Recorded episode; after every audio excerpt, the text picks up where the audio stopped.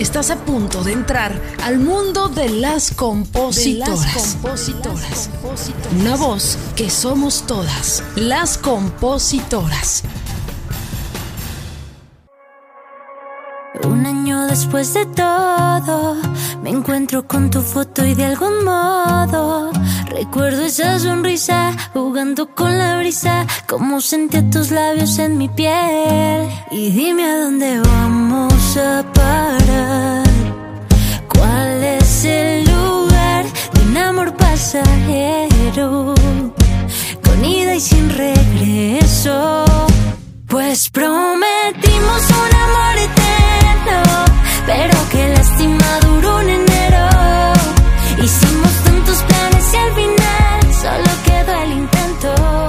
Bienvenidas a otro capítulo de Las Compositoras. Acá soy Miguel Erika Vidrio, como cada jueves, bien contenta de saludarles. Eh, gracias por los espacios, por los mensajes.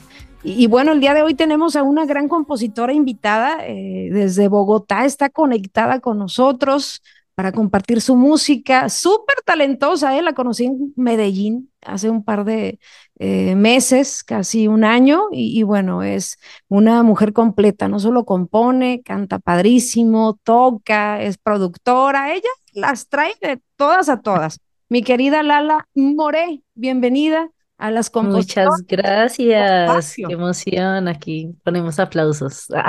Venga, venga. Muy, sí, sí, sí. Falsos de antes.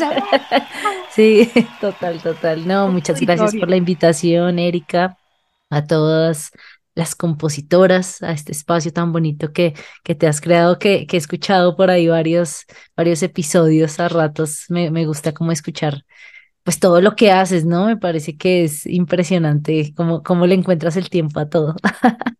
Como amo tanto la música, siempre encuentro, ¿no? Un espacio para eh, dedicarle eh, a esto, a nutrirnos, a conversar de canciones, de nuestra historia. Y, tú tienes una historia eh, muy especial porque como a muchas de nosotras, te atrapó la música desde muy chiquita, pero quiero que compartas, ¿tuviste miedo a, a decir, sabes que yo doy todo por la música? Porque a fin de cuentas es darlo todo por la música, ¿no? ¿Tuviste miedo? Eh, yo, yo pasé varias etapas. Yo creo que para mí siempre fue como un llamado muy inocente, como cuando, cuando te gusta jugar mucho a algo, cuando estás pequeño y dices, no, este es mi juego favorito. Eso era la música para mí y lo sigue siendo. O sea, creo que empecé a crecer y me di cuenta que esa pasión crecía conmigo. Eh, llegó un momento en donde pues obviamente me gradué del colegio, yo ya estaba haciendo música y todo eso, pero ahí dices, bueno, me tengo que tomar una decisión importante con respecto a mi vida. Sabía que quería seguir haciendo música, pero digamos, claro, vienen las influencias de la familia, mi papá me decía, hija, pues tú ya estás haciendo cosas importantes con la música, pues estudiate otra cosa. Entonces yo como que... Algo seguro, ¿no? ¿no? Ten algo seguro, sí, una sí, carrera. claro, otra cosa, pues que te gusta, y empezó así como una presión. Eh, y, y recuerdo que eso fue para un diciembre, ya habían cerrado todas las, digamos, no sé, como las inscripciones en las universidades, eh, y mi papá me dijo, ya, tienes que escoger ya, entonces yo como que, Dios mío, ok, quedan como dos universidades y yo miraba, pero música como que no era mi opción. O sea, digamos que estudiar música como tal a mí nunca me llamó tanto la atención. Me llamaban otras cosas de la música, pero yo sabía que yo quería escribir canciones eh, y ya, eso era lo único que sabía. Entonces, ¿qué hice? Pues nada que ver, empecé a estudiar psicología, hice tres semestres, pero hubo un momento especial en esos tres semestres porque en la universidad donde yo estudié psicología, es la única universidad en Colombia que tiene la carrera de ingeniería de sonido. Entonces ahí habían estudios. Mm. Yo me la pasaba, o sea, yo terminaba mis clases de psicología y corría a los estudios. Todos mis amigos no eran de psicología, sino de ingeniería de sonido. Eh, ellos obviamente necesitaban hacer tareas de grabar. Yo era la primera ya feliz, aprendiendo. Y ahí yo me empecé a dar cuenta, de verdad me tomé el tiempo de pensar, ¿yo qué estoy haciendo? O sea, lindo esto, me gusta estudiar psicología, me gusta leerme, o sea, me parece divertido, pero yo, o sea, ¿cuál es mi proyecto de vida, no? En, en cinco años, no sé, termino y qué quiero hacer. ¿Sabes qué quiero hacer? Quiero estudiar producción musical, pero no me había tomado el tiempo antes y como que la vida me fue. Entonces ahí yo hago un pare, hablo con mis papás, yo papi, mami, necesito hablar con ustedes. Eh, yo... que la psicología, eh, hay una rama que también, ¿no? Tiene que ver con locura, que se llama música. Los convenciste de cambiarte de carrera. Sí, pues no, pues fue difícil hablar con ellos y decirles porque, pues porque mi familia es una familia muy trabajadora y para, para ellos era un esfuerzo haberme pagado esos semestres, o sea, literalmente ese último semestre mi papá sacó unos, fe, unos cheques de un amigo que le hizo el favor para que, o sea, todo eso se debía y pues sí, o sea, estaba, no era fácil, no era como que, ay, voy a saltar a otra carrera. Entonces mi papá me dijo, listo, te sales, pero tú pagas este semestre.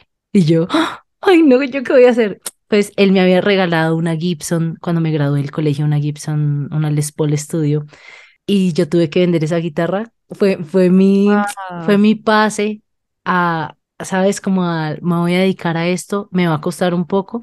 Igual que él me la regaló, ¿no? Pero para mí era muy duro salir de eso, o sea, era como, no. Pero pues eso, ese fue el coste, pues, de mi libertad. Entonces, nada, ahí, sí, y ahí digo como que ese fue un día valiente en mi vida y hace poco mi mamá me hizo una carta y me, me escribió en esa carta, yo no me acordaba de nada de eso y me escribió mi mami, hija, gracias por, porque ese día nos diste una lección y nos enseñaste que tu amor por esto era como tan fuerte que, que eso era un ejemplo para mí y para mis, para mis otros hijos, ¿no? O sea, digo, para mis hermanos. Entonces a mí eso me llenó como de mucho orgullo y me recordó ese día especial porque dije, ese día pasó algo importante en mi carrera y que fue decidir, decidir que quería hacer esto y que era lo más importante.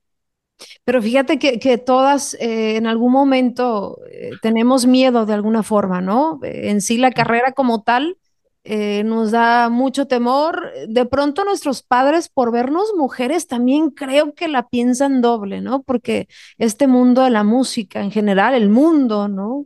Creo que se ha hecho mucho a favor de, de, de, de, cierto género, ¿no? O sea, como que la música también tiene mucho que ver con la onda de los hombres y, y, nos, nuestros padres nos ven como un poco vulnerables porque somos sus, sus niñas, ¿no? Qué padre que tú, tú tomaste esta decisión ¿Qué consejo le darías a, alguien que está quizás en una decisión tal cual de que quieren estudiar una carrera o están estudiando una carrera que no aman y, al par el corazón les está gritando, dedícate a, lo que amas, ¿no? ¿Qué, les aconsejas? Claro, no, yo, yo creo que, que siempre es importante escuchar el corazón, escuchar esas ganas y esa pasión, porque eso es lo que más mueve la vida de uno.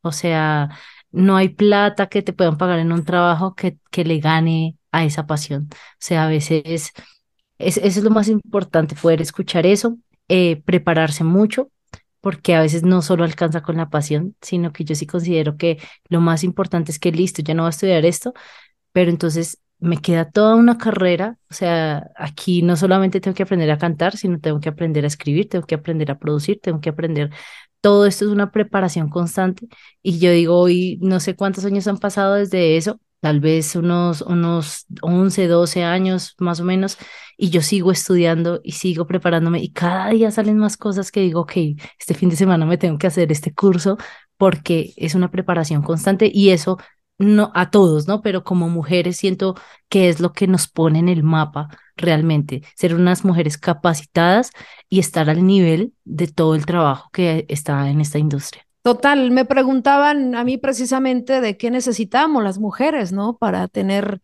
estos espacios, para tener este poder dentro de la industria y simplemente como lo hacen todos los hombres, o sea, trabajar, prepararnos, ¿no? Creo que eso es, es en general y, y y más en este momento que la industria de la música está siendo eh, tan transformada por la onda digital. O sea, yo te lo juro que cada día, igual que tú, amanezco y, digo, uff, hay un programa nuevo de inteligencia artificial que hace esta locura y hay esto nuevo y estas regalías. O sea, aprendemos todos los días. Es imposible no dedicarle eh, honestamente, si te vas a dedicar a este negocio de la música, no dedicarle o no invertirle en tu preparación, ojo ahí, ¿no? Sí, yo creo que eso es lo más importante, o sea, sí, obviamente creerle al corazón, dar el paso, pero prepararse. Ese es el segundo paso que nunca, nunca para. Oye, y ya después de que eh, decides, ¿no? Dedicarle eh, todo el tiempo, todo tu corazón y mente a esta carrera de la música, vienen proyectos en grupos, ahora ya estás en solista, pero quiero que me hables un poquito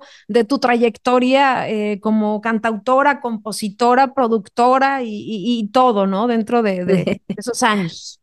No, pues yo empiezo en el 2007 como a sacar música, yo ahí todavía estaba en el colegio. yo me gradué ese año, pero ese año yo me gradué y ya Em, pues ya tenía música afuera, ya eh, me acababa de ganar un concurso de una emisora local con mi banda de rock que se llama en Bogotá? Sí, acá en Bogotá?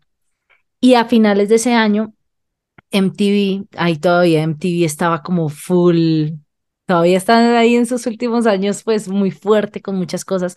Em, y para nosotros era lo máximo, o sea, entonces como que hicieron un concurso eh, en donde participaron como cinco mil bandas de toda Latinoamérica. Yo venía de cantar en iglesia, yo venía de, tocar pues guitarra y cantar entre como muchas comillas porque yo era, era guitarrista, ¿sabes? Era como mi fuerte y me gustaba cantar de vez en cuando y todo eso, pero no era como mi objetivo. Cuando sale ese concurso de MTV, yo eh, mm, pues tengo mi banda con una amiga del colegio y decidimos como presentarnos, presentemos una canción, la mandamos y en ese momento estaba MySpace, eh, bueno, toda esa onda. De hecho, las redes sociales, todavía las redes sociales estaban tranqui. Me, dio em, nostalgia, me dio nostalgia. Sí, ahí subíamos la música. Y bueno, nos escribieron los de MTV, hola, nos encanta su proyecto, vamos a estar en Bogotá la otra semana y quisiéramos grabar unos perfiles con ustedes. Y yo toda, ¿será verdad? O sea, podría ser una farsa y nosotros súper ilusionados. Pues llegaron, nos grabaron unos perfiles, como que, hola, somos Toque Rosa, se llama la banda. Somos Toque Rosa, no sé qué. Pues eso empezó a salir en televisión, una cosa, o sea, salía ese comercial, dos comerciales y ese comercial y empezaba el programa X que fuera. Entonces se volvió una cosa llena de publicidad. Em, quedamos entre las 5.000 bandas, concursamos contra sea, de todas esas cinco mil bandas, mm, quedaron tres bandas. Una mexicana, una de Argentina y nosotros de Colombia. Pues yo ahí estaba empezando a cantar, o sea, mi banda me dijo como no, eh, yo tocaba guitarra, no, ¿sabes qué? Para que haya mejor un performance más chévere, o sea, vamos a competir, tú lánzate a cantar. Y yo toda, no, ¿qué me están haciendo? Precioso. Bueno, pero ya estabas como más enfocada en la guitarra, ¿no? Claro, y yo no, o sea, yo como que estaba aprendiendo a ser cantante, en realidad, y me tocó aprender eh, a nivel de Latinoamérica. O sea, me tocó aprender con cámaras, me tocó aprender con jurados. En el ruedo, directamente. En el ruedo terrible. No, fue, duro, fue duro, fue divertido.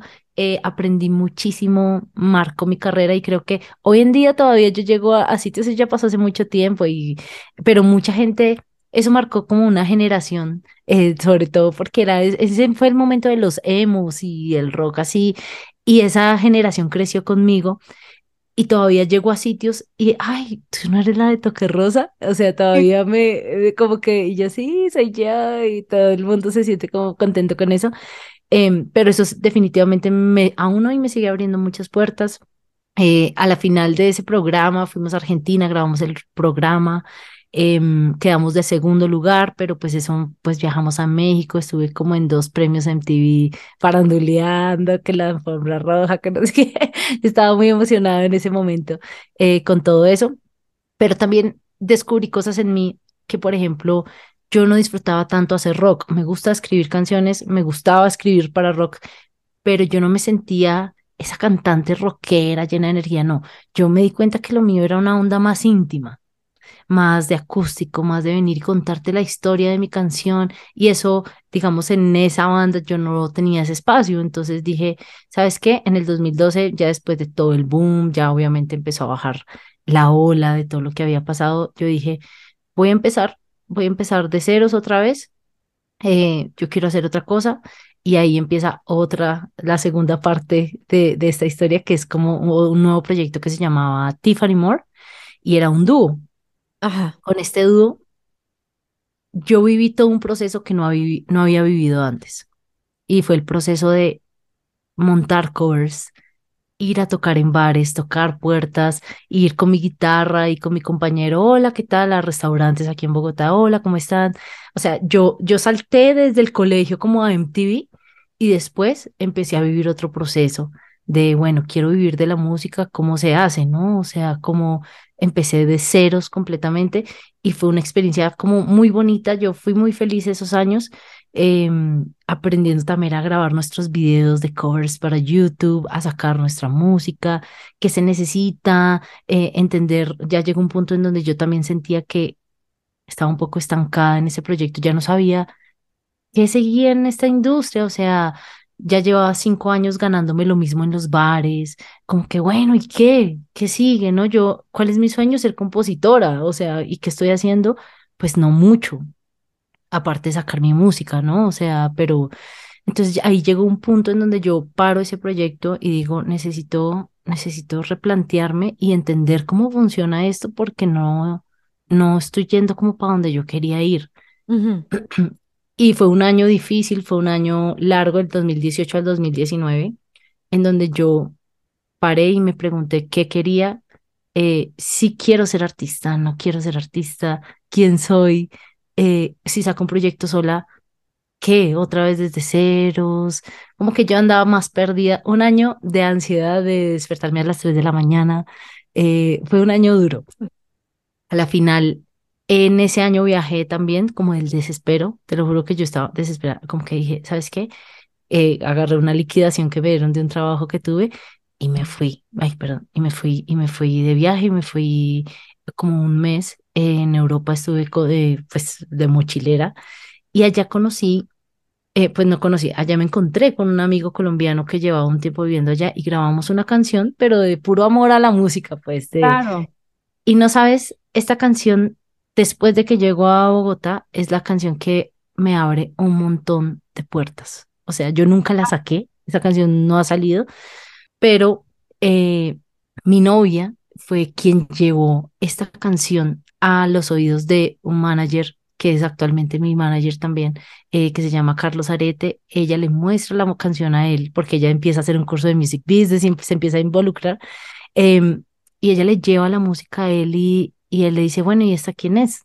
Me gusta, me gusta, eh, yo quiero conocerla, qué hace, y esta canción básicamente me abre puertas también en Warner Chapel, Colombia, eh, y bueno, y empiezan se empieza a sumar un montón de gente y yo empiezo a darme cuenta que está pasando algo nuevamente y digo, me voy a subir en este bus porque va a empezar este proyecto con toda, o sea, tengo equipo, tengo... Eh, con Warner Chapel grabamos tres canciones. Yo voy a, a, una reunión con Dani Mora, que en ese momento era como el AIR, con todas mis canciones, con las mejores canciones. Él nos dice inicialmente que tenía 10 minutos y nosotras, bueno, mostrémosle estas tres que son las mejores. Eh, yo quería que me compraran las canciones, o sea, yo así toda perdida, pues no entendía muy bien cómo funcionaba la cosa. Yo, venga, vendo, vendo canciones. Vendo canciones. y me siento y él las escucha y me dice, ¿y tú por qué no las cantas? O sea, yo iba como más en plan compositora claro. que plan artista. Yo no, mira estas canciones, no sé a qué artistas les sirvan. Entonces él me dice, mm, me dice, ¿tú por qué no las cantas? Me dice, yo no te puedo firmar ahorita, pero ¿sabes qué? ¿Por qué no hacemos, hagamos una, un camp para ti, para ti y graba tú tus canciones y miramos a ver qué pasa? Y, y entonces Warner Chappell me puso todos sus compositores. Yo venía a escribir sola toda mi vida y este ejercicio de venir a escribir como agente fue duro inicialmente. Yo era como que, esta gente va toda, va toda, va muy rápido va muy rápido, yo me tomaba así mi tiempo, pues, para procesar la frase, para sentirla, para... Claro.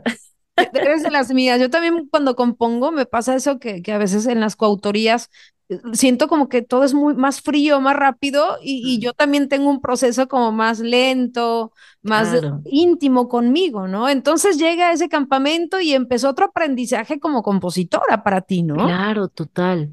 Y empieza a la vez como esto de, bueno, eh, estos son mis límites como compositora y esto es lo que quiero dejar en mi música, si es que voy a hacer música.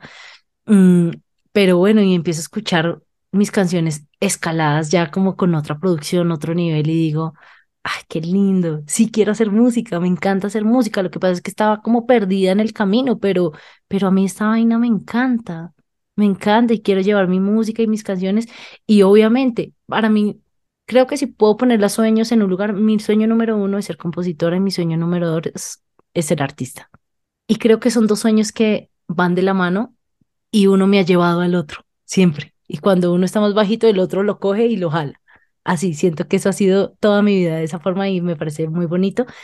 Y pues este espacio pues sirvió de alguna manera para que yo eh, viviera ese proceso, aprendiera muchas cosas de otros compositores, cómo se estaba haciendo la música de pronto un poco más actual, porque yo venía de hacer rock y de otras, de otras corrientes y ahorita dije, yo quisiera renovar mi música, como darle un sonido más fresco, yo quiero cantar baladas, pero frescas, ¿sabes? O sea, entonces, como que escuchar otras voces, otras formas de escribir me pareció súper interesante y enriqueció mucho mi música. Y aquí es donde eh, estas canciones que hago llegan a Warner Music México y les interesa el proyecto. Entonces, todo fue una ola que se creció eh, un montón y fue una experiencia súper linda. Yo ahorita ya acabo de sacar mi primer sencillo, digamos, como eh, eh, como artista independiente, yo, o sea, pero saqué seis sencillos junto a una disquera, eh, pues súper importante y, y, pues fue una experiencia maravillosa vivir todo esto así como, como, como se vivió, ¿no? Y todos los aprendizajes que he tenido en esta carrera. Y aparte que te dio como esa luz, ¿no? Que a veces uno en el camino es muy fácil perderse pero precisamente cuando eh, escuchas a otra gente decir, no, oye, ¿por qué no las cantas? Oye, ¿por qué no haces esto? ¿No? Como que te dan esos chispazos para poder eh, seguir tu camino. Y bueno, ahora como solista, eh, Lala, estás preparando un disco, platícame cómo te sientes en el hoy como artista, como compositora y en lo que estás trabajando. Pues nada, me siento contenta. Em, me encanta ver y escuchar a otros artistas cantando mis canciones también. Em, estoy disfrutando mucho hacer música, sacar mis canciones, em, no sé, eh, poner mi playlist de, de, mi perfil como artista en Spotify o en YouTube y escucho mi música y digo, me encanta lo que estamos haciendo, me siento orgullosa, sí, está bueno, me encanta lo que estamos haciendo, pero de verdad que me llena de orgullo ver a otros artistas también cantando canciones mías, canciones que... Platícame, de, esa, de esa experiencia. Eh, yo no olvido la primera vez en lo personal, o sea, a mí no se me olvida eh, la primera vez que yo escuché una canción que yo escribí eh, a un grupo, ¿no? Que la, la, escuché con, con, otro sonido de, de timbre de voz, con, con una idea musical que yo ni siquiera me imaginé, ¿no? Pero fue como una emoción de decir, Qué increíble, ¿no? Componer algo desde un lugarcito chiquitito y que después ese algo eh, lo conviertan o lo embellezcan de otra manera y que la gente esté cantando de repente. Qué magia, qué bonito, ¿no? Cuéntame esa primera experiencia. Espectacular, espectacular. Yo creo que hace poco eh, a una banda de rock, creo que fue la primera vez como que me emocionó mucho. La canción que yo había escrito como en el 2012 y dejé quieta dejé ahí, nunca la sacamos, era como para Toque Rosa, la canción nunca salió, se acabó el grupo de un tiempo, ya volvieron, pero, pero bueno, la cosa es que yo dejé esa canción ahí quieta grabada con mi voz, pero siempre me pareció una gran canción. Eh, y cuando ellos regresan y digamos que hacen un regreso y todos los fans van a verlos con la nueva cantante, escuchar, por ejemplo, esa canción y a todo el mundo coreando esa canción eh, que escribí en mi cuarto, como súper confundida con mi vida emocional y todo eso, como Que, y, sí, y todo el mundo, a mí ese día te lo juro, yo lloré, o sea, a mí eso me arruga el corazón, me llena, como que es como, como un premio escuchar a la gente cantar las canciones. Eh, hace poco también eh, para unas chicas cartageneras que se llaman Vale, escribí, coescribí una canción y estuvieron aquí en un festival muy importante que se llama el Estéreo Picnic y ver a todo el mundo en esos escenarios cantando una canción que hicimos, eh, o sea, todas esas cosas son muy, muy lindas. También me pasa con una canción que en este momento está haciendo una de las cosas que más me llenan de orgullo, que se llama Abecedario, eh, de Maca y Jero, por ejemplo, son unos artistas de Bogotá. Em, y ver cómo su carrera ha ido escalando y que esa canción los ha traído y les ha traído tantas alegrías. Eh, yo les escribí a ellos en un comentario, o sea, si a ustedes les ha traído esta canción cosas lindas, a mí me llena la vida esto, o sea, es ese sueño, ese sueño de niña como que volverse realidad. Esta semana, la semana pasada me llegó que estaba nominada la canción a Mejor Canción Pop y está compitiendo pues por allá, como que con Maluma y todo. Y yo, ay, qué chévere, estamos en las ligas. Ah, qué bonito. Es, es un orgullo y, sabemos, Lala, que no es nada fácil, ¿no? Por eso mm. disfrutamos tanto, ¿no? Estos regalos que yo digo que la música nos da porque es una, una carrera de, muchísima lucha, ¿no? Yo creo que ha sido difícil eh, para todas y todos eh, de repente decir, oh, ya estuvo, ¿no? O sea, de repente el mismo medio te va desesperando, te va eh, bajando la autoestima y los ánimos, así es que este tipo de regalos, no, hombre, uno es lo, lo, lo máximo, son alimento, ¿no? Total, y eso que dices es verdad, o sea, a veces se pone rudo, a veces se pone bien difícil y uno de verdad empieza a cuestionarse cosas, pero esos son como, es como bálsamo, o sea, eso le dice a uno, tranquila, dale, dale el tiempo, va, va bien, o sea, va bien la cosa, o sea, obviamente a veces, eh, como decimos acá, uno se achanta, eso es como que te bajoneas, pues. Em, sí, por todo, de la por todo, porque sí, total, porque es que es que es difícil, es difícil y, yo creo que se está inventando todo, todo el tiempo la industria.